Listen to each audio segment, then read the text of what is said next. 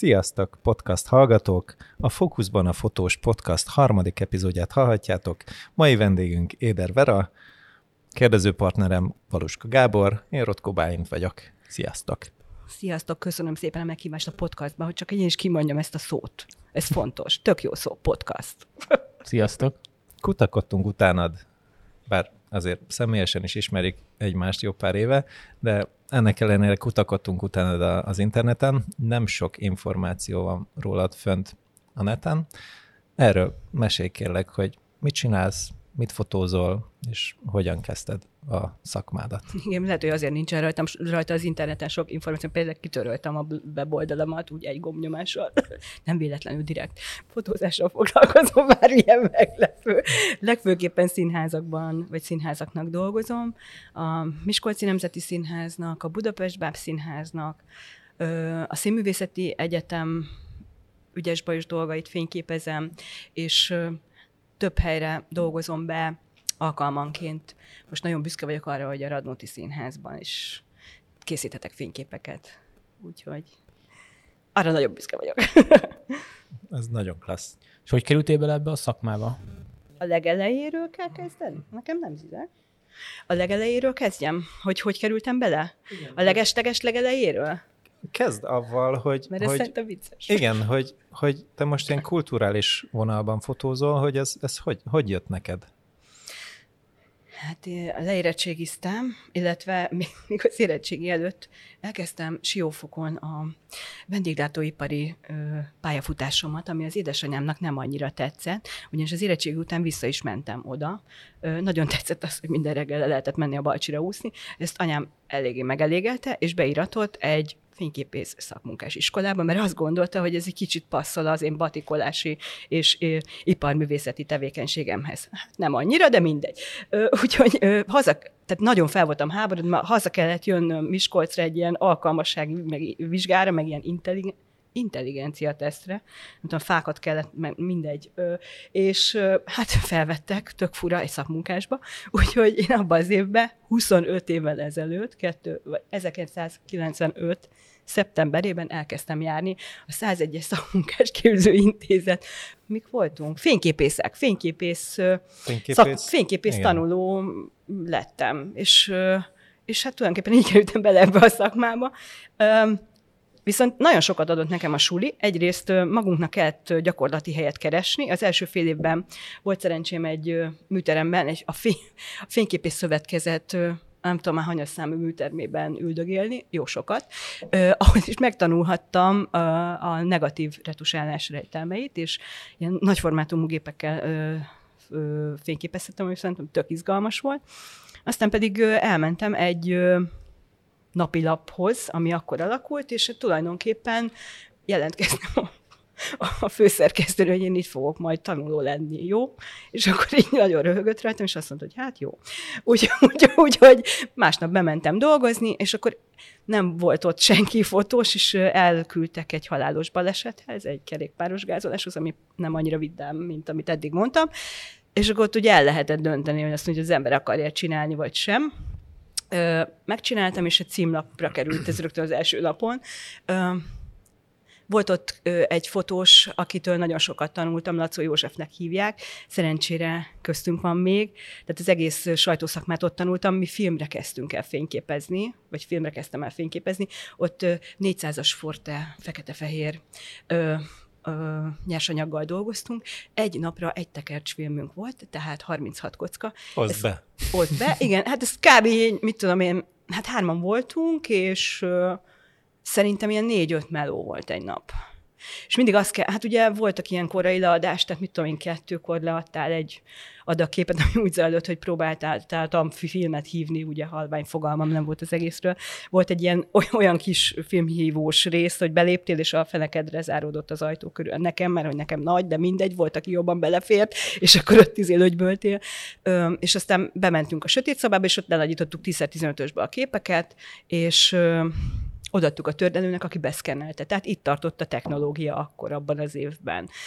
Hát és ezt így nagyon meg kellett tanulni fényképezni. Nem volt fénymérő, ez, egy praktika fényképezőgéppel kezdtem, tök jó kis gép, hát úgy kb. lehetett ö, tapasztalati úton ö, megtanulni ezt az egész fénymérést. Én mai napig ö, manuálban dolgozom különben, tehát semmiféle automatikát nem használok, műteremben sem, meg sehol, tehát nem, nem, nem, nem, nem, nem, nem, nem is hiszek benne, meg szerintem annyira megtanított, megtanultuk ott a fényt, hogy tényleg has, tehát nem, nem tudom megmondani azt se, hogy mire gondolok, mert rögtön húzom a, a, az, a, az időt, és, vagy a rekeszt, és nem tudom, jó lesz. Teljesen beleégett hmm. az embernek a fejébe. És ott kerültem a színházzal kapcsolatban, ennél a napilapnál, hogy visszatérjek az eredeti kérdéshez. Nagyon-nagyon megszerettem, próbákra jártunk, aztán elmúlt ez a napilap, bekerültem egy heti laphoz, ott még több ott interjúkat is készítettek a, a riporterek, és ahhoz kellett portékat csinálni, és ott ismerkedtem meg a színház igazgatójával, akinek jeleztem, hogy én tök szívesen jönnék ide dolgozni, és hát 98-ban, tehát én alig 20 éves, ha lehettem, 21, hivatalos fotósa lettem a Miskolci Nemzeti Színháznak közalkalmazottként azt hiszem, hogy ez egy nagyon merész húzás volt az igazgató részéről.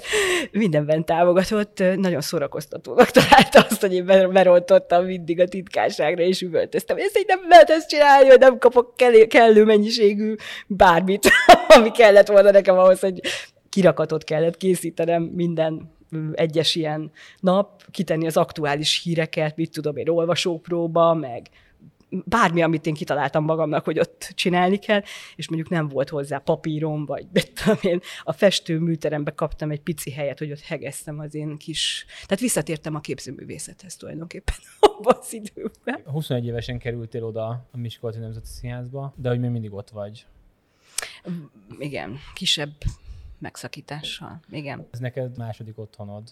Hát én hazamegyek oda. Tehát ott nőttem föl, ott tanultam mindent, ismerem a most úgy képzeljétek el, hogy ez a srác, aki mondjuk ö, díszítő volt ott, akkor, amikor én oda kerültem, utána mondjuk tudom, három éve vagy négyel jött, az most színpadmester.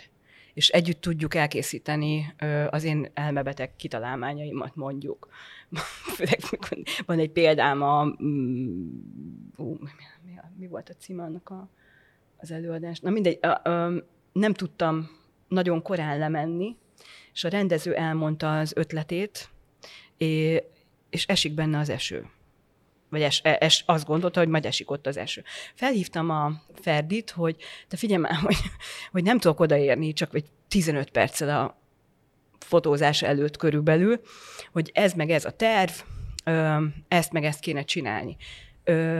Ez, ez ezelőtt egy négy évvel volt körülbelül te, ez, a, ez, a, ez a történet. Leértem és be volt rakva két medence, három különböző méretű eső, tehát ilyen lyuk. Fel, feltették a csarnok nevezetű játszóhelynek a trégerébe, bekötötték különböző helyekre, és azt mondta, hogy jó, akkor figyelj, akkor most próbáljuk ki, hogy melyik színű medencét akarod, meg melyik méretű esőt szeretnéd. És itt álltam, és így konkrétan kifolyt a könnyem, mert hogy ezt így ti el tudjátok mondani magatokról, hogy egyszer csak odamész valahova, tényleg 30 percet töltesz a helyen, és meg tudod első kockára csinálni azt, ami a plakátkép lesz. Mm. Mert ez szerintem ez ennek köszönhető, hogy ott nőttem fel ebbe a színházba, mert sehogy máshogy nem tudja az ember ezt a fajta közös gondolkodást, közös akaratot ö, meg, megélni. Ez egy annyira közös kép mindenkivel, a világosító ott állt, a, a, a öltöztetők, a fodrászok ott álltak, a kezükbe törölközővel. Teljes sötétet kell csinálni, mert ugye ez egy egylámpás kép, oldalról, hátulról kellett megcsinálni, hogy az első látszódjon, és ráadásul egy dinamikus kép, tehát meg, megforgatta a, a fiú a lányt ö, ö, maga körül. Tehát ez egy, ez egy nehéz kép különben. Tehát el, első kockában lett a plakát ezt most nem túlzok, amire azt kaptuk a rendezőt, hogy imádom, hogy hát figyelj, Vera, ez túl szép. Ez túl jó. Nem azt, hogy túl, nem tudom, hogy túl jó-e, de hogy ez így nem biztos, hogy pont Tehát szerintem ott voltak különben ők is, a rendező is ott volt, meg a, az igazgató is ott volt a fotózáson, és, és azt nem hitték el, ami ott úgy történik. Tehát érezték, nem tudom, ti éreztetek már ilyesmit, hogy, hogy ott ez egy ilyen szent pillanat, tehát hogy ott, hogy, hogy, hogy annyira ö, ö, komolyan egyesülnek azok az alkotó és tenni akaró energiák, hogy van egy ilyen, tudod, azt mondjuk, azt mondjuk rá, mondjuk, hogy elszállt egy angyal felettünk, ez egy rendkívüli klisé, de hogy nem nagyon tudom ezt máshogy hogy megfogalmazni. És ez szuper érzés ilyeneket átélni. Hogy alakult ki ez a jó viszony? Hát ugye nem, most, most nyilván nem ugyanaz az igazgatóság van, hú, ez az a baj, nagyon, nagyon bonyolult elmondani, hogy a Béres például honnan ismerem, tehát ez az operetszínház, akkor... és akkor kapcsolódunk, és nem, elég, hát ez egy ilyen ez egy szága. Tehát, hogy az emberek, ez pont amiről a srác az előbb beszélt, ez a kapcsolati tőke igen, igen. sztori tulajdonképpen, hogy tök véletlen, hogy a, a, a Béres Attila, ö, tehát engem a kis Csaba vitt oda újból, akinek a asszisztense ismert engem, hmm de hogy ők nem biztos, hogy tudták például, hogy én ott voltam. Vagy hát hmm. nyilván tudták, de hogy nem biztos, hogy ők erre mondjuk appelláltak, hogy én ismerem ezt az hmm. egész közeget.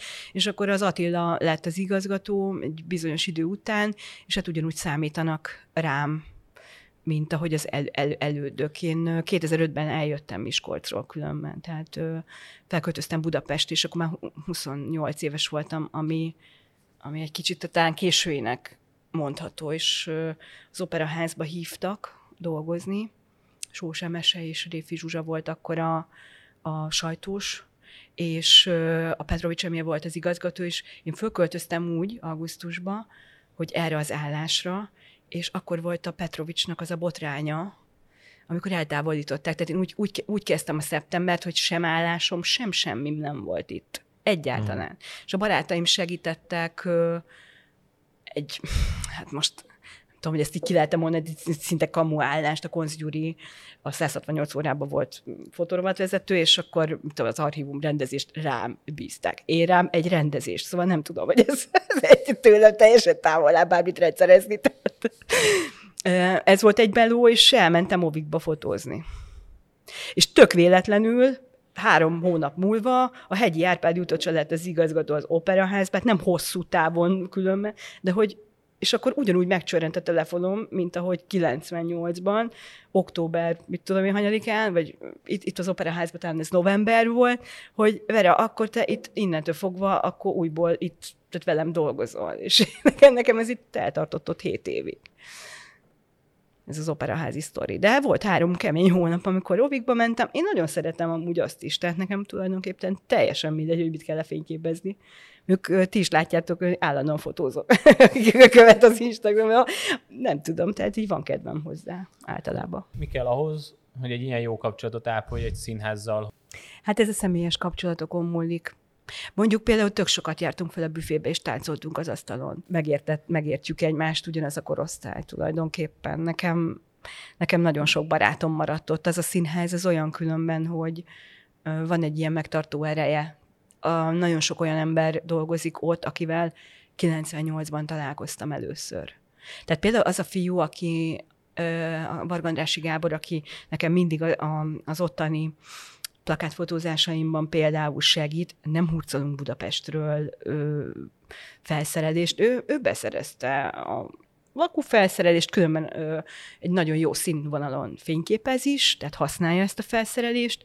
Ö, ő szokta oda vagy ben van a színházba egy adag cuccunk, amit szépen föl tudunk állítani, és ő annyira jól ismer engem, hiszen 98 óta ismerjük egymást, tehát tényleg együtt nőttünk föl, hogy még ha ránézek, pontosan tudja, hogy mit akarok tőle. Nem nagyon kell dumálgatnunk egymással. Hmm. Tehát ezek ilyen iszonyú régi, nagyon mély ö, barátságok, és az egymás iránti tisztelet. Én nagyon tisztelem azokat az embereket, akik a színpadon dolgoznak, akik nap mint nap ö, ö, elpakolják, visszapakolják, odapakolják, kitalálják, megvalósítják a rendezőknek, a színészeknek az összes óhaj-sóhaj kívánságát, és még egy fotóssal is mondjuk adott esetben foglalkoznak szerintem. Szerintem ugyanolyan ö, fontos hátsőt nélkülük ugye semmi nem történhet a színházba. És ezt én szeretem így éreztetni velük, hogy, hogy, hogy, hogy, hogy ez a fajta respekt, ez megvan bennem feléjük. És ettől ők is ö, szeretnek, és azt hiszem szeretnek, és meg is tesznek nekem nagyon sok mindent.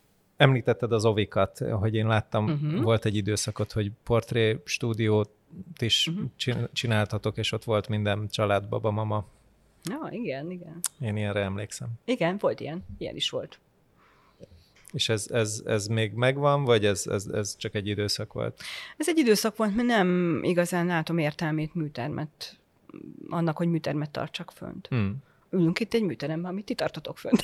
Vagyok vicces. Jó. De, ö, tehát, hogy alapvetően ö, ö, szerintem ez a reneszánszát éli ez a műtermezés, és én nem szerettem volna annyi pénzt beleölni ebbe az egész cuccba, hogy olyan, olyan számomra különben rettenetesen ízléstelen háttereim legyenek, meg ilyen, mit tudom, ágyak, meg mit tudom én, ilyen hülyeségek. Nem, most nem rátok gondolok, mert itt, na, itt ilyen sima fehér háttereket látunk, ahol most üldögélünk, meg egy tök normális bőrkanapé, de hogy alapvetően szerintem hát nem biztos, hogy mindenki tudja, hogy mire gondolok, tehát hogy teret nyert ez a diszítsük fel mindenféle bizbasszal a környezetünket is, tegyünk oda valami iszonyú rokokó szart, és abban én nem szeretnék embereket lefényképezni, és pénzt sem szeretnék ebbe de beleölni. De nem ezt csinálod, de a színpad tele van díszlettel. Te, szerintem egyre kevésbé, hmm. meg az nem rajtam múlik, hogy mit látok Igen. a színpadon, de ha lehet, akkor én kerülném ezt a csicsát. Ettől sokkal egyszerűbben fényképezek én, tehát hmm. nem szeretem ezt a... De ez nem baj, tehát hogy szeretheti ettől más, csak én nem akartam ebbe az egészbe beleszállni, és hogyha szükségem van például fotóműteremre, akkor fogom magam és bérelek egyet, hmm. ami sokkal olcsóbb szerintem. Igen. Úgyhogy ezért nem ö, foglalkozom, vagy hát foglalkozom én csak nem a saját műtermembe, hanem oda cammogok az emberekhez, amit szeretek elmenni az emberekhez mármint hogy a lakásukba. Azt szerintem az tök jó dolog. Te még a, a, a filmes időszakban kezdtél el dolgozni, hogy neked a digitális váltás az, az hogy, hogy ment, mikor történt? Hű, hát én nagyon tiltakoztam. Én nagyon szerettem filmre fotózni, hmm. színházat is, fú, nagyon szerettem. Ö, szerettem azt, hogy nagyon, tehát nem kell vele foglalkozni, mert ugye most tehát az van, hogy a filmre fotózol, fogod magad, elmész, a, elbattyogsz a fotolaborba, szépen odaadod az embernek, vagy megvárod, mit tudom én, lejön a gépről egy 15 perc alatt a hívás, Öm, és utána fogod magad, beixelgeted a kockákat, amiket kérsz, elmondod, hogy kb. mit szeretnél. Azért én ismerem a laborgépeket, pont ugyanazt lehet egy komolyabb Fujitsu géppel csinálni, mint a Photoshoppal, pontosan ugyanolyan beállítások vannak benne. Úgyhogy pont úgy tudják megcsinálni a képet. Egy kicsit egyenesebben kellett fényképezni, mint most. De, de most már nem tudok egyenesen fényképezni, mert ó, jó lesz, az majd kiavítom. Szóval egy kicsit azért, szóval a digitális azért szerintem egy kicsit ad okot pustaságra. Szerencsére mondjuk, mivel én megtanultam exponálni, én például nem fotózok róba. Tehát nagyon kevés dolgot fotózok róba, teljesen fölöslegesnek tartom, mert, mert soha nem használjuk olyan méretben a fényképeket, ami ezt indokolna, egy színházi képet, vagy egy tök mindegy. És Amúgy meg egy nagy... plakátról van szó? Óriás, a, plaká, a plakátokat fotózom róla, hmm. igen. Ö, de alapvetően ö, szerintem egy jó grafikus, illetve nem is a grafikusok, mert a grafikusok nem értenek a képhez, hanem egy jó képfeldolgozó, egy jó operátor, az egy nagy JPG-ből ugyanúgy tud készíteni egy olyan minőségű ö, plakátot, mint hogyha egy robot csinálod. Szerintem. És te amikor színházban dolgozol, a színházat fotózol, most mindegy, hogy SFL, Bábszínház vagy Miskolci Nemzeti Színház, akkor te végigköveted az egész próba folyamatot, mikortól kapcsolódsz be a munkájukba? Főpróbákon csak. Ö, tehát nem... Ugye Miskolcon az a, van egy ilyen elég speciális helyzet, hogy ott ott állandó rendezők vannak, akiket most már nagyon sok éve ismerek. Tehát, hogy most ezt nem mondom, hogy mindig ugyanúgy rendeznek, de mondjuk a lelküket, vagy a gondolkodásmódjukat ö, ismerem. Hiszem, vagy remélem, hogy ismerem. És ö, ettől most ez nem mentegetőzés, hogy nem megyek le próbára, de nem igénylik feltétlenül, hogy olyan, olyan tehát ilyen jellegű anyagok elkészüljenek. Tehát én főpróbára érkezem, viszont nem csak egyszer szoktam fényképezni. Van, hogy bemegyek este, hogy egy nappal hamarabb megyek, és akkor megnézem a próbát, beszélgetek a színészekkel róla, a rendezőt meg tudom kérdezni, hogy van-e valami speciális igénye. Néha hozzányúlunk a digitális adott lehetőségekhez, ugye, hogy színben kicsit máshogy, máshogy, máshogy húzom a szint, és akkor azzal is alátámasztjuk az előadásnak a mienségét. Elfogadják az ötleteket, és hogyha tetszik nekik, akkor hagyják is, hogy az úgy valósuljon meg. És akkor másnap meg neki állunk dolgozni, vagy neki állok. És mennyire van szabad kezed? Hát szerintem már engem nem nagyon lehetne olyan helyzetbe beletenni, ami nem az én világ, tehát ahogyan én nem, tehát én nem tudok úgy fénykép, tehát Szerintem, hogyha valakit odahívnak valahova fotózni, feltételezem, hogy látták már egy pár munkáját, vagy mondjuk megpályáztatják egyes esetekben. Az operaházban már pályáztam így. A hét év után egyszer visszahívta. Na mindegy. De hogy, hogy tehát, hogy tudják azt, hogy hogy dolgozik az ember. Engem általában olyankor szoktak hívni, hogyha ilyen nagyon személyes, közeli dolgokat szeretnének viszont látni. Nekem nagyon nehéz volt megtanulni például a kis totálozást. Tehát én vért izzadtam. Én az operaházba tanultam meg. Nagyon, nagyon nehéz volt. Nagyon. Tehát, hogy kifejezetten rá kellett magamat kényszeríteni. És mindig megsértődtek a díszlettervezők, hogy nem volt kép a díszletre. De mondom, de látod, hogy ott van, mert hogy, el, a, tehát, hogy segítél, ott az ajtó, meg iz... Jó, oké, persze belátom, le kell fényképezni nyilván a díszlet, de nekem ez nehéz. Melyik a kedvenc része, hogy egy ilyen próba folyamatnál? Nagyon kevés olyan darab van, amivel mondjuk, tudom én, 20 év alatt nem találkoztam. Tehát azért alapvetően ezért sem biztos, hogy mennem kell hamarabb. Tehát, vagy pedig elolvasom. Tehát szeretek a Rózsavölgyi Szalomban dolgoztam egy ideig, és ott például megkaptam a szövegkönyveket. Szívesen olvastam, mert ott, ott sok kortást játszanak, és azt szerintem nagyon izgalmas volt elolvasni azt, amit, amire majd számíthatok. Öm, nincsen így kedvenc részem. Én egyszerűen szeretek fényképezni mindent, tehát nem tudok így kiemelni semmit belőle.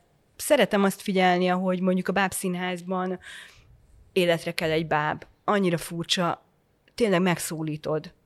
Nem tudom, hogy ti fotóztatok a már bábszínházban, de hogy én, én, én, én valami elképesztő döbbenetnek tartom azt, hogy a játszónak a személyisége egyszerűen beleköltözik a bábokba. Tehát ez, engem ez mindig lenyűgöz, tehát nem, de még egy kesztyűs bábnál is lenyűgöző. Szinte azt mondanám, de persze ez túlzás, hogy még egy kesztyűbábnál is meg tudod mondani, hogy ki az, aki mozgatja, mert annyira személy, személyes számukra a színjátszás szerintem.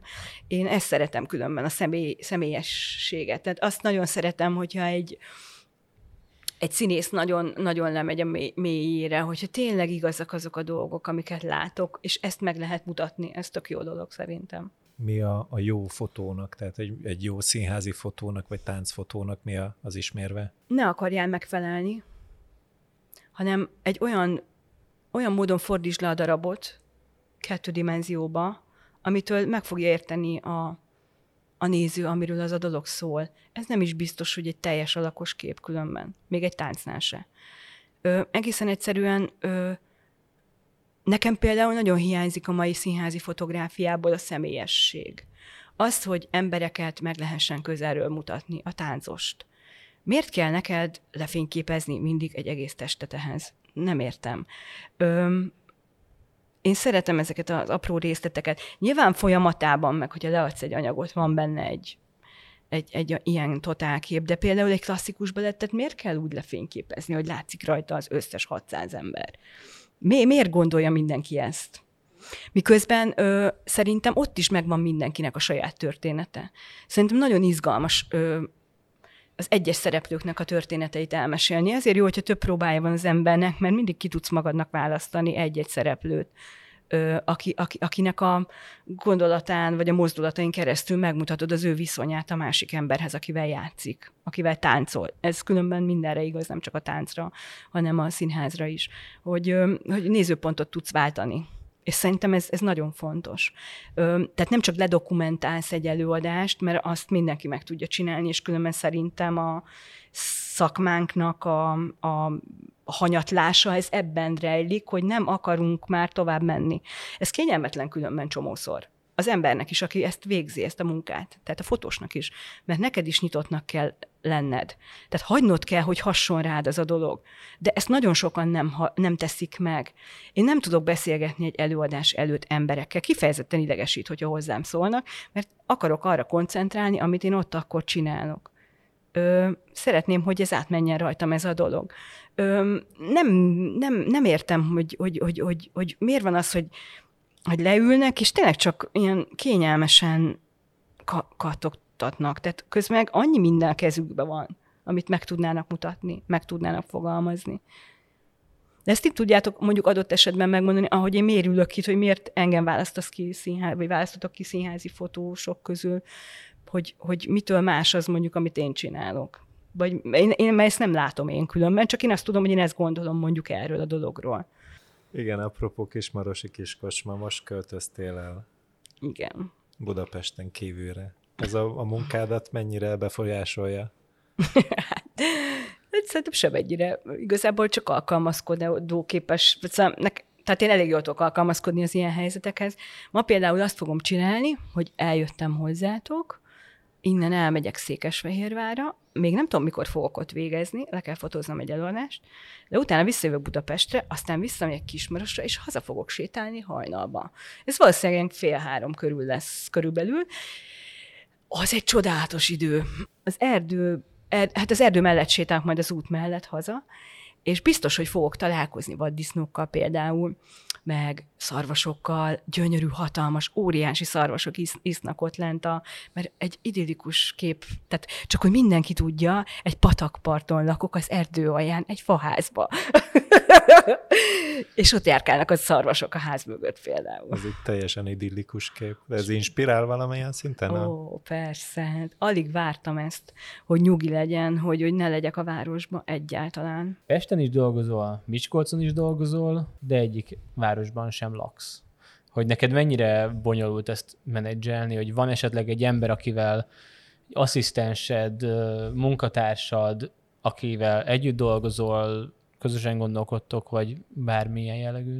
Van egy munkatársam, akivel, aki, tehát be tudjuk osztani a munkákat, igen, de azért de tudom ezt menet, tehát hogy általában azt szoktam csinálni, hogy van egy dolgom, akkor arra napra próbálok szervezni egy másikat is. Tehát, hogy ne legyen az, hogy, hogy mondjuk csak egy de, de vagy egy, én nem gondolkoztam ezen, hogy most ez csak egy interjú.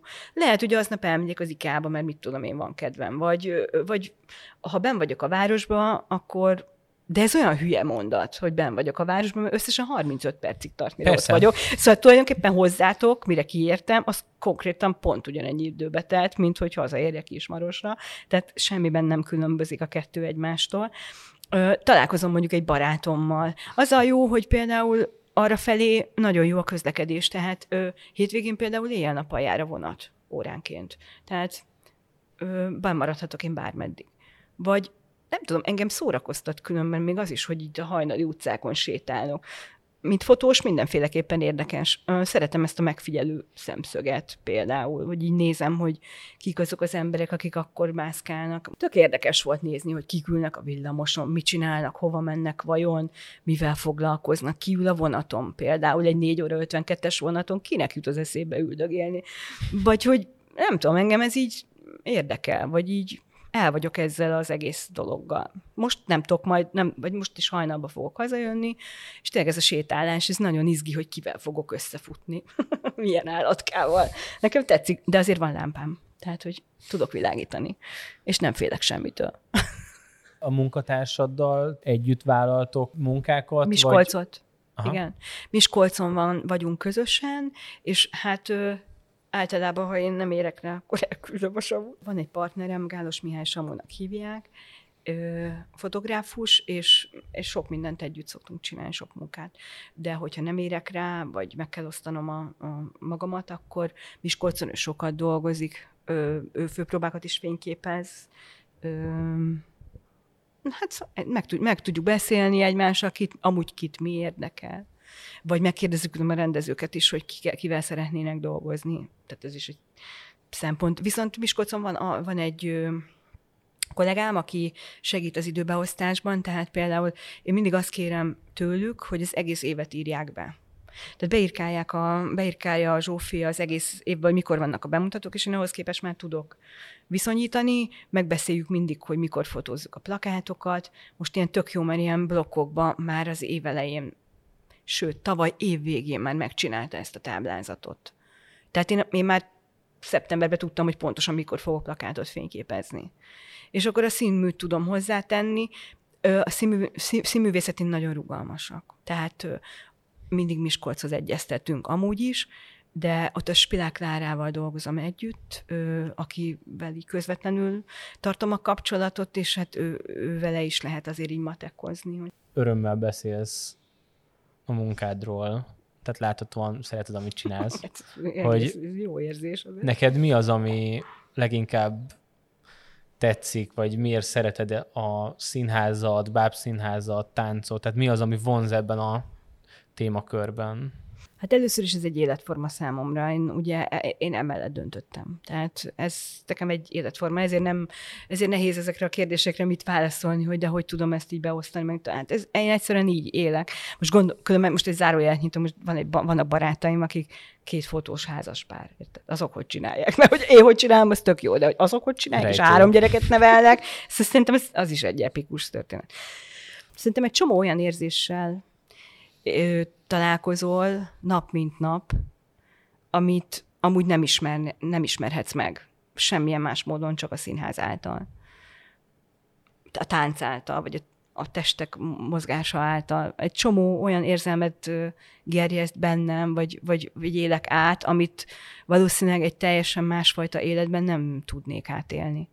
Ö, ettől kicsit olyan, mint hogyha egy ilyen nem is tudom, milyen tudást turcolnék, tehát, a, a, és a különben színészekhez képest is sokkal több mindent lát egy fotós például. Tehát, hogy ez a, ez a fajta érzéshalmaz, ez annyira összeadódik, tehát én nem tudom, én azt remélem, hogy talán bölcsé is tesz ez a sok minden, hogy amikor gyerekeket tanítok, akkor ezt a fajta dolgot át tudom mondjuk nekik adni. Hogy az élettel való kapcsolatot, a, a tehát annyi, annyi példát látsz, hogy, hogy hogy rossz csinálni mondjuk, vagy hogy jó csinálni, most egy irodalmi művön keresztül, amit nem kell neked átélni, mert látod azt, hogy ott mi történik mondjuk.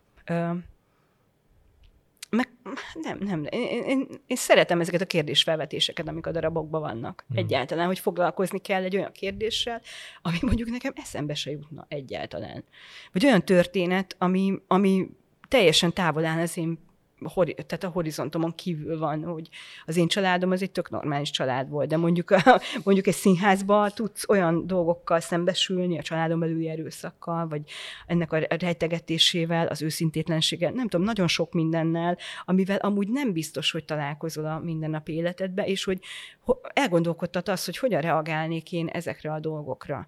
Hogy mit, mit, mi az, amit bennem megmozgat, vagy mi, mi, hogy, ugye ez mindig olyan fura, hogy egyes embereknek mindig saját szemszögükből igazuk van, de hogy a, globál, tehát a, a globális, mi a globális igazság? Hogy tudsz ebben eligazodni, ebben az egész ö, rendszerben? Ö, mondjuk engem nagyon foglalkoztat maga az igazság kérdése. Tehát ö, hogyan tud az ember úgy élni, hogy, hogy, ö, hogy ne bántson mondjuk másokat. De szerintem például egy fotósnak egyáltalán nem lehet ego, egoistának lenni. Tehát ez olyan, mint amikor fényképez, így, így te nem vagy ott, te félreteszed magadat, és átengeded magadon ezeket a kérdéseket, a dolgokat. Tehát ezért ne, nehéz például nekem véleményt is mondani bármiről, mert nem érzem azt, hogy predestinálva vagyok arra, hogy én bármiről is véleményt mondhassak. Mert nem tudom. Nem tudom eldönteni, mert nem látom azt a, az összes oldalt, ami, ami, ami felől meg kéne vizsgálni mondjuk egy kérdést, mert ugye látok kérdésfelvetéseket nagyon sok oldalról megvizsgálva egy színházba. És ez nagyon izgalmas szerintem. Ezen is látszik az, hogy hogy te nem odamész és dokumentálsz egy darabot, hanem, hanem amit mondtad, hogy, hogy átengeded magadon a, az egészet, és, és, és az érzéseket, és, és nem az egót félrerakva, nem belemagyarázva, dokument, tehát hogy úgy fotózol, mert, mert félre, félre is lehet vinni a fotókat úgy, hogy, Abszolút, igen. hogy, hogy valaki így akar mutatni valamit, vagy az ő olvasatát akarja a darabba belefotózni, de ezek szerint a, a te képeid azért működnek így, mert, mert át, át erre mondok egy, egy példát, de ez mondjuk nem teljesen színházi, illetve ö, a Miskolci ö, Opera Fesztivál különben idén ez 20 éves, és én az alapítók között vagyok, tehát az első évtől fotóz, fotózom azt ö, egy kisebb megszakítással.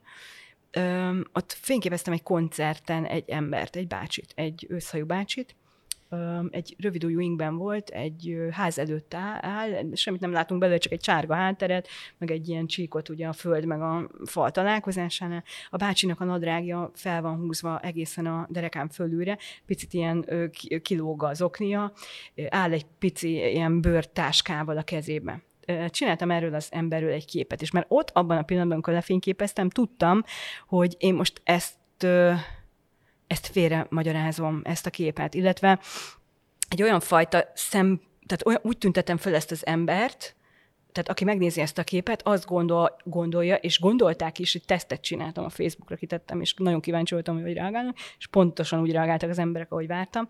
Jaj, hogy szegény bácsi, Na de én tudtam, hogy mi történt utána, a kép elkészítése után, és itt van a felelősség. A fotográfusoknak, az óriási felelősség, és ez nem az én területemre vonatkozik elsősorban, hanem a fotoriportereknek. Nagyon fontos lehet ez, hogy Utána odaszaladt hozzá az unokája, és nagyon boldogan arrébb sétáltak, és az volt a reakció a Facebookon, hogy szegény bácsi, hogy milyen kis szerencsétlen, ö, Istenem, milyen esetlen, és közben hallgatta a csodálatos koncertet. Semmi másért nem hajtotta le a fejét, ezért, mert egy koncertet hallgatott. De hogyha nem figyelünk erre oda, tehát nem mindegy, hogy milyen kontextusba tesszük a, az alanyunkat. Nagyon fontos, hogy nagyon pontosan fogalmazzunk.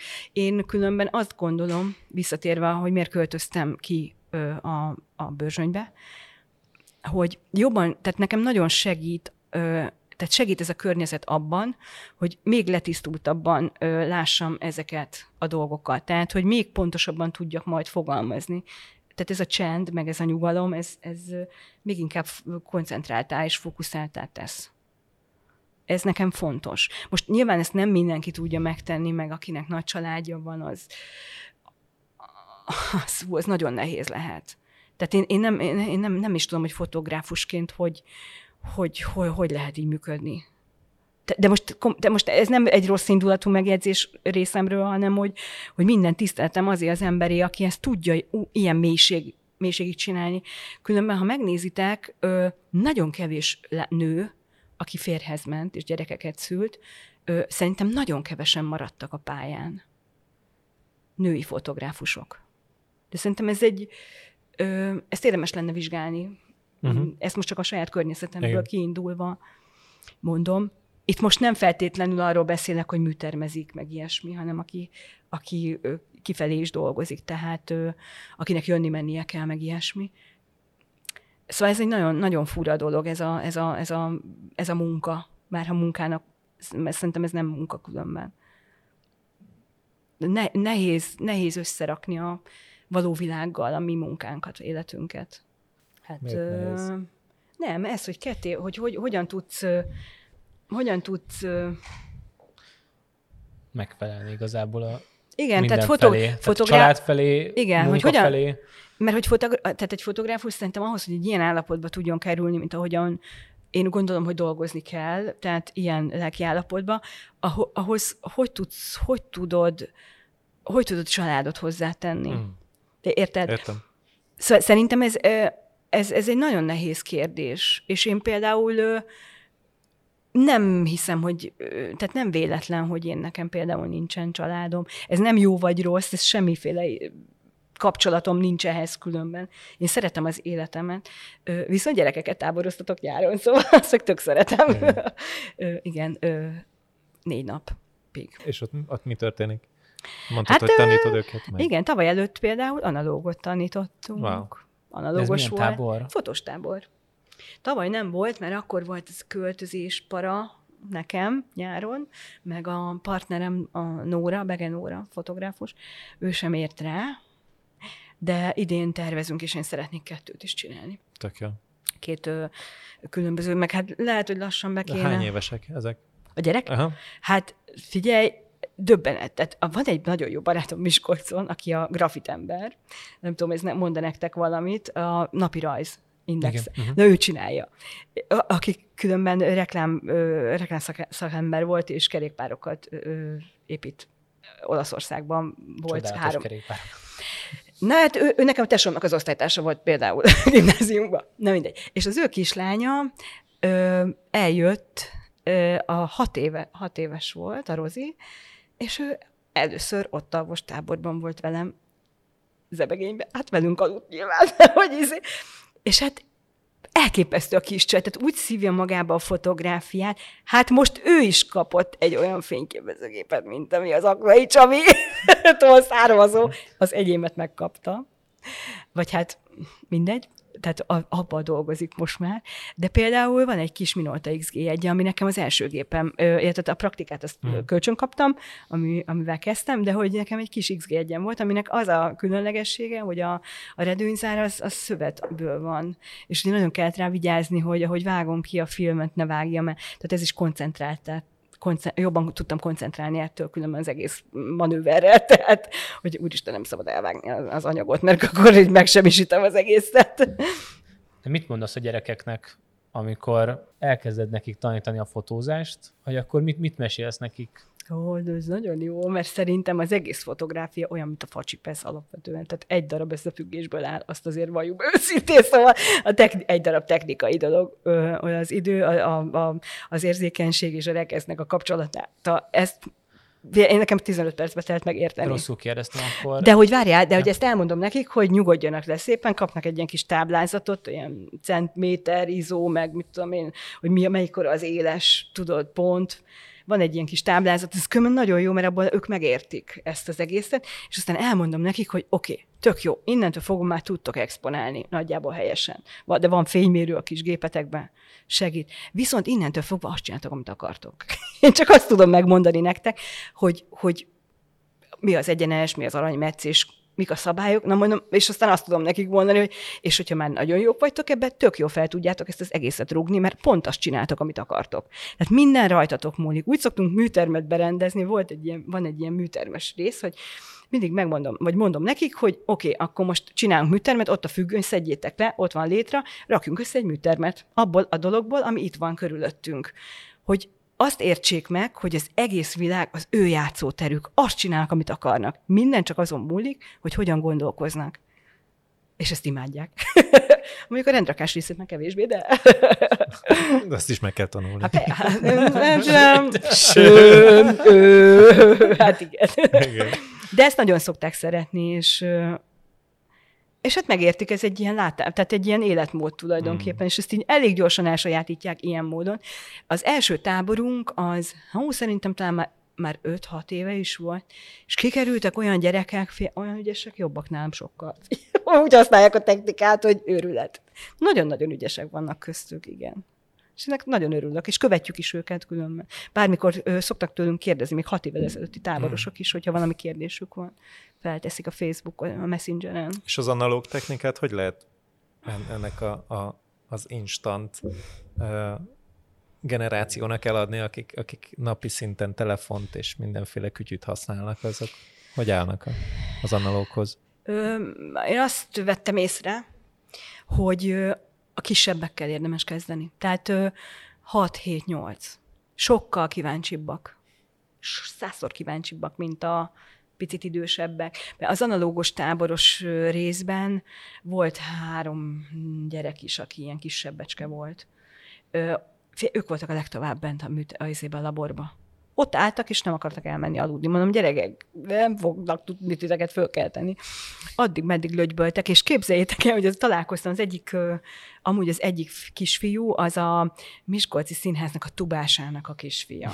És most voltam lent a múlt héten, amikor ez az ominózus Instagram poszt is megszületett, és összefutottam az anyukával, és mondja nekem, hogy képzeld el, Vera, hogy voltam a bőrzsönybe a gyerekekkel, meg és miért nem jöttetek be hozzám? Jaj, hát emléktúrát csináltunk a fotós tábornak, mentünk zebegénybe, és a gyerek az megmutogatta, hogy ne hülyeskedj.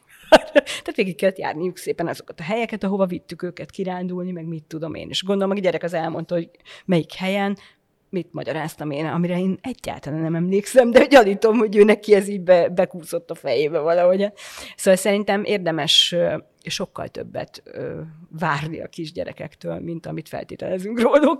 Nagyon könnyen megtanulják. Hát a kis hat éves, a Daninak a, a kislánya, Rozi, ő a, kiabált a felnőtt tebbekkel, hogy de nem emlékszel rá, hogy tavaly a Vera ezt már háromszor elmondta, és milyen dolog, az ne úgy, hát nagyon rögtünk rajta, nagyon okay. vicces volt. És tényleg tudja. Tényleg tudja. Hogyan alakítasz ki egy olyan kapcsolatot, akár egy táncossal, ami alapján, hogyha azt mondod, hogy az lenne a kérésem, hogy menjetek légy szíves föl, itt van egy tízemeletes panel, sikerült leszerveznem, hogy az nyitva legyen véletlenül az, az ajtó, és hogy akkor Szegedi, de, Szegedi Dezső, bocs, zárja, ezt muszáj elmondanom, Szegedi Dezső, aki a Miskolci Nemzeti Színháznak ezer éve színésze, ő, ők laknak abban a házban, és ők adták ide a kulcsot, ott laknak a tizediken, szóval ez semmiféle engedélyben volt. Nem csak, hogy, hogy, ez hogy, hogy, hogy alakítasz ki egy olyan kapcsolatot táncosokkal, mert hogy ezt hogyha ők nem akarnak belemenni, úgyse fognak belemenni. Hát ők ezt nagyon várják mindig.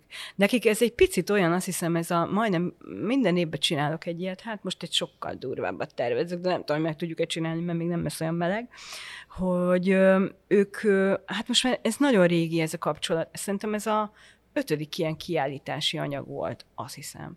Ö, ő nekik ez egy picit olyan, mint egy tréning, hogy úgy tehát egy olyan embernek a szemszögéből látják saját magukat, a, a, mindig, tehát úgy szokott lenni, hogy fel, feldobok egy témát, tehát valahogy a muszáj őket elgondolkodtatni, vagy vezetni, hogy, hogy mi az, amit én akarok látni, vagy hogy van egy probléma felvetés, és akkor ahhoz képest ők tud, meg egy, meg egy éppen aktuális bemutatójuk mondjuk. Tavaly a Barta Dórának a, a mozdul, Barta, Dórának volt Szent Ivánéi álom előadása, és annak a próbaidőszakába jártunk, és azt a mozgásanyagot én tudtam használni, mert tud, mert azt már tudták. Tehát, és abból indultunk el, tehát nem kellett nekem ából mondani, hogy most akkor mit csináljál, hanem ez mindig egy csomót segít nekem, hogy ha éppen egy aktuális darabot próbálnak, hogy visszatok utalni egy számomra nagyon tetsző mozgásanyagra, mert abból ő tud indítani, és utána már hozzá tudjuk tenni a többi lépést, tehát nem kell, nem kell teljesen nulláról. Nagyon lelkesek, nagyon-nagyon szeretik ezeket a fotózásokat, amiatt nem szeretik csak, hogy az abban az időszakban nagyon le vannak terhelve mindig a tavaszi időszakban, mert van egy táncfesztivál is, ami akkor van, ők általában erre a táncfesztiválra bemutatót készítenek, és akkor még ott van ez a kiállítási anyag megfotózása, ami ennek a táncfesztiválnak a nyitó eseménye szokott lenni, szóval ők extra durván le vannak terhelve, viszont nagyon szeretik ezt csinálni. Számukra új dolog az, hogy nem egy koreográfus instruálja őket, hogy én elvárom azt, hogy amit beszélünk a szánkkal, ő lefordítsa a saját nyelvére, ami nem egy koreográfiai elem, hanem egy gondolat inkább. És ez szerintem tök izgi. E, segít neki gondolkodni, én úgy, úgy, tehát hogy saját magukban is gondolkodni, tehát a saját, tehát megmozdítja a fejüket szerintem, nem csak a testüket. Ö, és ebből, ettől ö, tehát ez segít nekik szerintem a táncos létezésükben is. Tehát a továbbiakban használt veszi a, a társulatvezető is, meg, meg ő, a személy is e, ezeknek a fotózásoknak.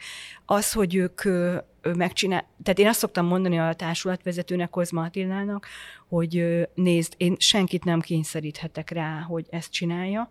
Mindig elmondom nekik, hogy aki úgy érzi, hogy most ő ezt nem tudja, mert holnap mit tudom, mit kell próbálnia, meg az menjen nyugodtan ki ebből a dologból, de szerintem nem is volt még olyan, hogy nem, nem jöttek. Mert akarják. Hmm. és idén is remélem, hogy fogják majd akarni. Hát... Tehát mivel készülsz a jövőre nézve? Tehát Ve- velük kapcsolatban? Magaddal kapcsolatban. Tehát hát például tökre ami... szeretném befejezni a házomat, tehát ugye, ez egy nagyon komoly terv. és munkatéren?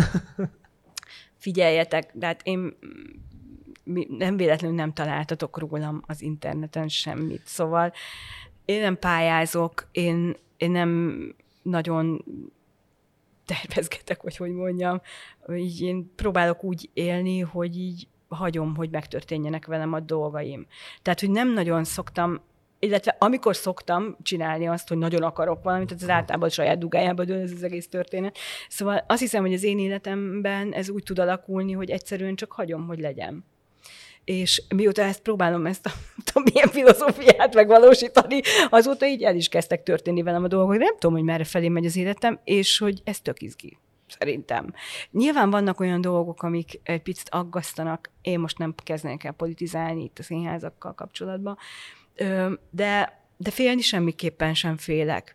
Én úgy gondolom, hogyha én pék lennék, vagy tök mindegy, akármit csinálnék, attól én még nem lennék más ember. Nekem azért nem életem és vérem, hogy ezt így tartsam ezt a dolgot. Hogyha majd mást kell csinálni, akkor majd mást csinálok. Ö, nyilván fogalmam sincs, hogy ez milyen érzés, hiszen én világéletemben ezt csináltam, ami tök fura, de hogy, de hogy nem érzem azt, hogy ez nekem gondot jelentene. Attól még tudok fényképezni, hogyha más, ha, mit tudom én, a, nem tudom, mondjuk legszívesebben tudjátok, hogy mi lennék, de az már sose leszek. De ahhoz el kell végezni nagyon komoly ilyen, ilyen úszájvezető. Vagy ilyen, úsz, de akkor annyira szeretnék elmenni egy úszájra, biztos tök unalmas, mindenki azt mondja, de annyira szeretnék menni egy úszája. Az, mindig mondom, senki nem akarja szülinapomra, hogy megkapjam ezt. de, szóval halvány fogalmam sincs, hogy mi lesz a jövő. Próbáljuk ilyenkor összekalapálni így a szerződéseinket, hogy ezek így maradjanak. Aztán majd mindig meglátjuk, hogy éppen hogy, hogy hova sodor, a, sodor az élet. Miért törölted a weblapodat? Mi, mi, tehát, hogy Mert mi... beböccentem valamit, és én ilyen elég hírszelen vagyok. És fogtad, és kitörölted. Simán. Nem ragaszkodom semmihez. Hmm. Amikor először elromlott a, valami, ö, valami para volt először egy vinyómmal. Igen. Egy nagy vinyó, egy egyterás. Azon nagyon sok minden elfér nagyon ideges volt, de nagyon ideges voltam, és aztán rájöttem, hogy hát ez így meg fog történni mindig. Úgyhogy attól még, hogy idegeskedek, attól még ez nem lesz jobb. Úgyhogy de ez már nagyon sokkal, sok évvel ezelőtt volt, úgyhogy én megpróbálok úgy élni, hogy elfogadom az adott helyzetemet. Azt nem mondom, hogy nem teszek, meg nem megyek, nem telefonálok, meg nem írok válaszokat, meg ilyesmi, de hogy, hogy így általában én így ezeket így elfogadom. Meg mivel olyan jó emberek vannak, hogy segítenek, például Rotkó Bálint, aki beül a kocsiába és odahozza, például a teleobjektívet, ami nélkül nem tudnék dolgozni. Hát így bízom ebben, a, ezekben a dolgokban, és ö, én ugyanúgy viszonyulok, hogyha valaki segítséget kér például, akkor ha tudok, akkor azonnal segítek. Nagyon sok állást szereztem például a életemben. De hogy én számomra ez természetes, tehát nem siklok, megpróbálok nem elsiklani semmi kérés fölött. Ha megy, akkor csinálom. Tehát akkor segítek. Szerintem ez így valahogy az univerzum így kiegyenlíti ezeket a, a dolgokat. De különben ez pont ilyen, hogy az ego, nem, ezt nem bírom ezt az egózást. Ezt. Különben alapvetően azt hiszem, hogy én egy elég, ha, ha azt mondják rólam, hogy azért én elég erőszakos vagyok, vagy nem tudom, de hogy közben meg belül én ezt nem úgy érzem, vagy úgy gondolom magamról, vagy hogy így törekszem mindig így nagyon normálisnak lenni, vagy ilyen segítőkésznek. Aztán fel, lehet, hogy csak már nagyon hangos vagyok. De azért üvöltözök, mert süket vagyok. nagyon sokszor föl, fölszúrták a fülem, nem azért üvöltök, mert haragszok valakire, hanem egyszerűen csak nem hallok. De tényleg, van papírom rólam. És hogyha már e, arról volt szó, hogy törölted a honlapodat, van egy ilyen staféta kérdésünk minden epizódon, e, egymásnak adogattok egy-egy kérdést, és előző epizódunk vendége, Fekete Antónió azzal a kérdéssel fejezte be előző adásunkat, hogy azt szeretnéd tudni tőled, és hát nem kifejezetten tőled, az volt Fekete Antónió kérdése, hogy Mit gondolsz arról, hogy a marketing vagy a, a kapcsolati tőkén alapuló ajánlásos munkaszerzés a, a működőképes? Hát szerintem a kapcsolati tőke az nagyon fontos. Meg ugye az én korosztályomban például most kezdenek a vezető pozícióba kerülni az emberek, akikkel én fiatalon találkoztam. Tehát sok, sok tehát van rá példa, hogy, hogy olyan emberek keresnek meg, akik most egy olyan helyzetbe kerültek, amikor már ő dönthet például arról, hogy, hogy, hogy, hogy kit hívjon, és akkor megtalál, meg, megtalálnak újra. De én hát nem tudom, hogy ez ilyen tudatalatti dolog-e, vagy direkt kezdtem el csinálni, Ö, azért én így foglalkozom az Instagrammal, de teljesen káosz. tehát, hogy, tehát például nekem nincsen ilyen saját ilyen üzleti, vagy izé, hogy hívják oldalam, hanem mindent egy kupacba ömlesztek a saját nevem alá, ami nem tudom, hogy jó-e vagy rossz, de minden esetre ez van. van csináltam egy ilyen 500 pixeles oldalt, amin azért mondjuk nagyjából ilyen értelmezhető fényképek vannak, Mármint, hogy így nem a saját fejem, meg ilyenek, hogy állok a busz megállóban, meg így tudom én a papucsom, meg a, éppen beszereztem egy izé, piros zoknit a turkálóba című dolgok, hanem, hanem egy, egyel komolyabb. Ö, azt szeretem ezt az 500 pixelt, az egy ilyen jó felület, nekem az úgy tetszik kiírja ugye, hogy, hogy, hogy mivel készítetted a, tehát a szakmai, tehát látod, hogy a, a kollega mivel csinálta a képet, milyen géppel készítette, milyen, mik a paraméterei az expozíciónak, úgyhogy nekem ez így tetszik. Ugye a stafétának az a lényege, hogy most te is kérdezel, te is, kérdez, te is kérdezhetsz. Ó, mondjuk én köszim, hogy, hogy engem hívtatok lánynak először, ez nagyon megtisztelő amúgy. De tényleg, mert ugye nem olyan túl sok, nem olyan sok lány van szerintem. Engem egy teljesen banális dolog érdekel, hogy, és ez különben a, a Völgyi Attila, Attilával beszéltem egyszer, tehát én adtam neki egy ilyen erre választ, mert ő, ő kérdezett egy ilyet, hogy milyen tanácsot adnék egy kezdőnek mondjuk. És akkor ö, gondolkoztam sokat ezen, és én engem nagyon érdekel az, most nem a válaszomat fogom elmondani, hanem ezzel kapcsolatos, hogy hogyan óvja a testét a kolléga. Hogyan vigyáz rá, mert ezt nagyon kevesen tudják, ugye, hogy ez a szakma, ez egy rettenetes fizikai munka, főleg, hogyha már mondjuk hosszan csinálod, és főleg, hogyha színházba dolgozol, mert ott ugye a 8200-as objektívet nagyon gyakran használjuk, sőt, én mondjuk állandóan, és konkrétan szét van esve a testem. A nyakam, a gerincem, a, jó, mondjuk fogyhatnék is, de a, meg a csuklóm, mindenféle izületi problémáim vannak. Szóval engem az érdekel, hogy, hogy hogyan tartja a, kollega, az, a következő kollega, hogy, hogy foglalkozik-e egyáltalán ezzel a kérdéssel, felmerült-e már benne, vagy fáj már neki, és hogyha igen, akkor mit csinál ő ez ellen.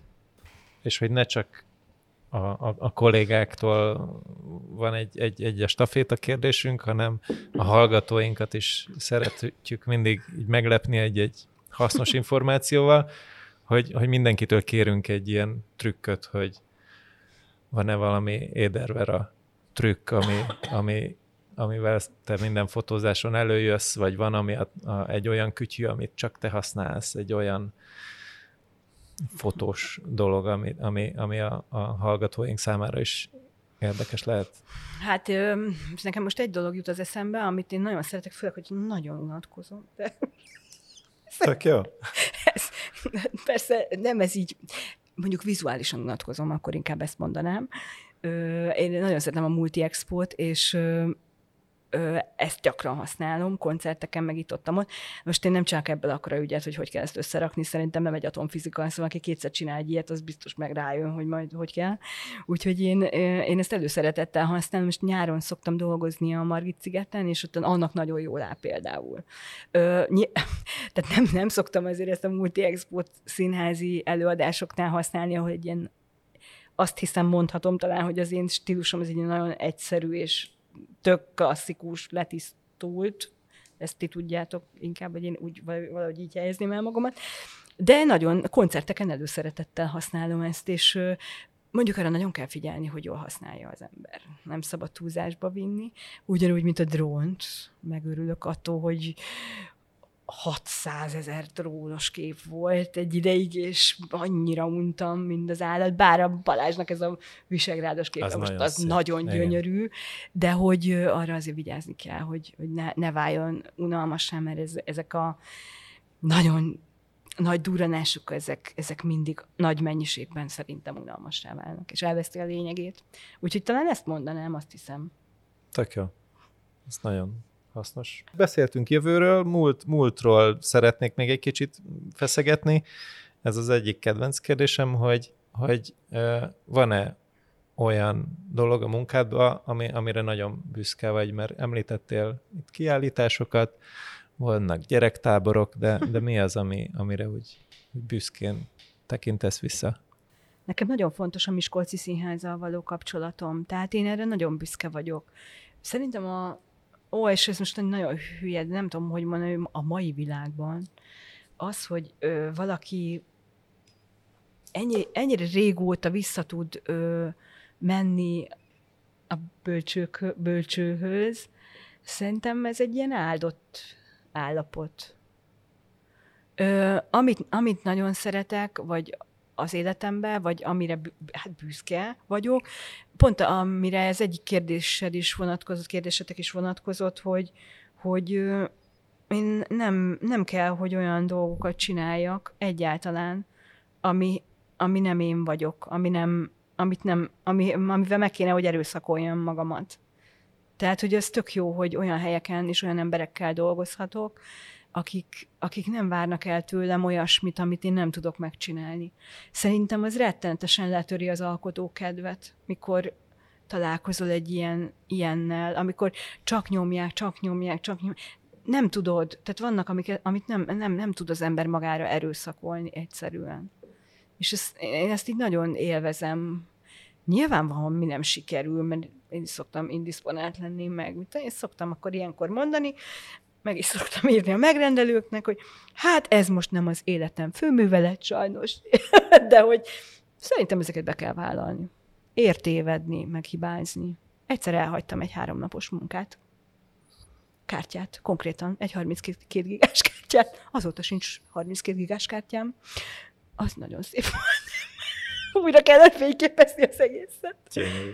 Azért, De legalább újra tudtad fényképezni. Igen, mert ott is Igen. egy olyan megértő, tehát egy olyan, olyan ö, ö, csapattal dolgoztam, akik érti, tehát ők, ők látják azt, a, nagyon fáradt voltam. És tudjátok, elkövetkezett az a, a pillanat, amikor a, mi az, amit hova raktam, és mi, mi volt az, és akkor melyik zseb, de biztonságban legyen, és pont pont ebben a másodpercben kell azt mondani, hogy itt vége van a napnak, mert tuti valamit el, e, valami elromlik, elhagyod, és e, egyszerűen nem tudsz már koncentrálni ezekre a dolgokra, és, és hát ez is történt, és ők viszont annyira normálisak voltak, hogy, hogy, hogy egyszerűen ezt így el tudták nekem nézni. Volt olyan, hogy meló közben elromlott a 8200, beesett a, a csavar a izé, tükör alá. És úgy rohantunk be a, vörö, a akkor még a, nem a Vörös Martiba voltak a srácok, hanem a, ott az Oktogon környékén szintén, hmm. ö, és ott operálta le, a, ez nem tudta leszedni ugye a vázról a 82 százat, és azt mondta, hogy az a szerencsé, hogy nem csináltam még egy kockát, mert akkor eltört volna a tükör is, meg minden. Ilyen is volt. A, az alanyon vitt be oda, és kivárta velem szépen, és folytattuk a melót. De visszacsavarták a csavar, és nem fogadtak el pénzt például. Ilyen is volt. És ez, hmm. megint elkanyarodtam, bocs. Nem, tök jó. Ez, ez, ez nagyon jó. Jó, igazából még a másik kérdés lett volna, hogy, hogy valami negatívumot, nehézséget mondja, de, de ez benne volt. Tehát, hogy... Nekem a fizikai része az, az most, most már. Tehát, hogy... De azt kérdezted, a, hogy a, a kérdés. Hát igen, az, az nem, nem tudom, hogy hogy lehet ezt így föntartani, mert nyilván életmódot változtat az ember egy idő, nem tudom. Én ezt suliba tanítanám. Nem mondják el nekik. Egyszerűen nem mondják nekik, hogy, hogy hogy foglalkozni kell kezdetektől fogva ezzel a dologgal. Nagyon fontos. Főleg, aki tényleg ebben a szakmában szeretne hmm. dolgozni. Szerintem. De úgy tök vicces, amit most, amit nem is félfüle el, el, elcsíptem, amit mondtatok, hogy egy, legyen egy, egy elemlámpa, mindig... Tényleg ugye, volt hogy, a trükk? Volt, volt, volt, volt, ja, volt. Ja, ja, ja, de hogy ez, ez annyira jó pofa, mert, mert hogy például nekem is a telefonomba, tehát hogy én telefont kifejezetten úgy veszek, tehát nekem nincs másodgépem, ami egy, tehát de mondjuk én ilyen fatalista vagyok alapvetően, de hogy olyan telefonom van mindig, amivel meg tudok bármit csinálni. Ez most nagyon hülyén hangzik, de ezzel a telefonnal rót lehet róba lehet fotózni, és én csináltam a plakátot vele hogy nem vittem föl a nagygépet, mert, mert nem vagyok hajlandó felmeszni egy magas létrára a nagygéppel, mert nem fogom, nem, nem tudom, tehát nem vagyok biztonságban. És a telefonnal csináltam. Nekem volt olyan ö, operációházban dolg, is dolgoztam, és hát nem tudom, 2003-ban teljes zár, tehát zár, így a redőny így rá, ketté vágta egymást. Ott, és első munkám volt amúgy ott. Életem első munkája. Hát mondom, sajnos akkor innentől fogva ezt most nem tudom lefényképezni. És elfogadták, képzeljétek el, azt, pedig nyitó rendezvényt, akkor ny- nyílt újra az Operett Színház. Mm. Ez, nem is tudom, hogy mit, mi volt aztán, hogy kitől szereztek fotókat, nyilván volt ott 600 fotós, mert valakit megkértek, hogy nem is ismertek engem ugye itt Budapesten. Ja igen, meg még azt akartam mesélni, hogy én senkit se ismertem, ugye mindenki azt mondta nekem mostanában már, hogy milyen jó neked, van, miért jó, ugye ide jöttem 28 évesen, egy fix ex- egzisztenciából, egy városnak a színházának a fotósa, és, izé, és akkor ide és semmi, se, semmi, semmiféle ismerettségem nem volt. Hát ezt így, igen. Vera, köszönjük szépen, hogy eljöttél és beszélgettél velünk. Ez volt a Fókuszban a fotós harmadik adása. Én megköszönöm, Sziasztok. hogy elhívtatok. Sziasztok! Sziasztok! Ha tetszett a műsor, kövessétek be a csatornánkat, értékeljétek a műsort, és osszátok meg. Nem sokára új résszel jelentkezünk. Sziasztok!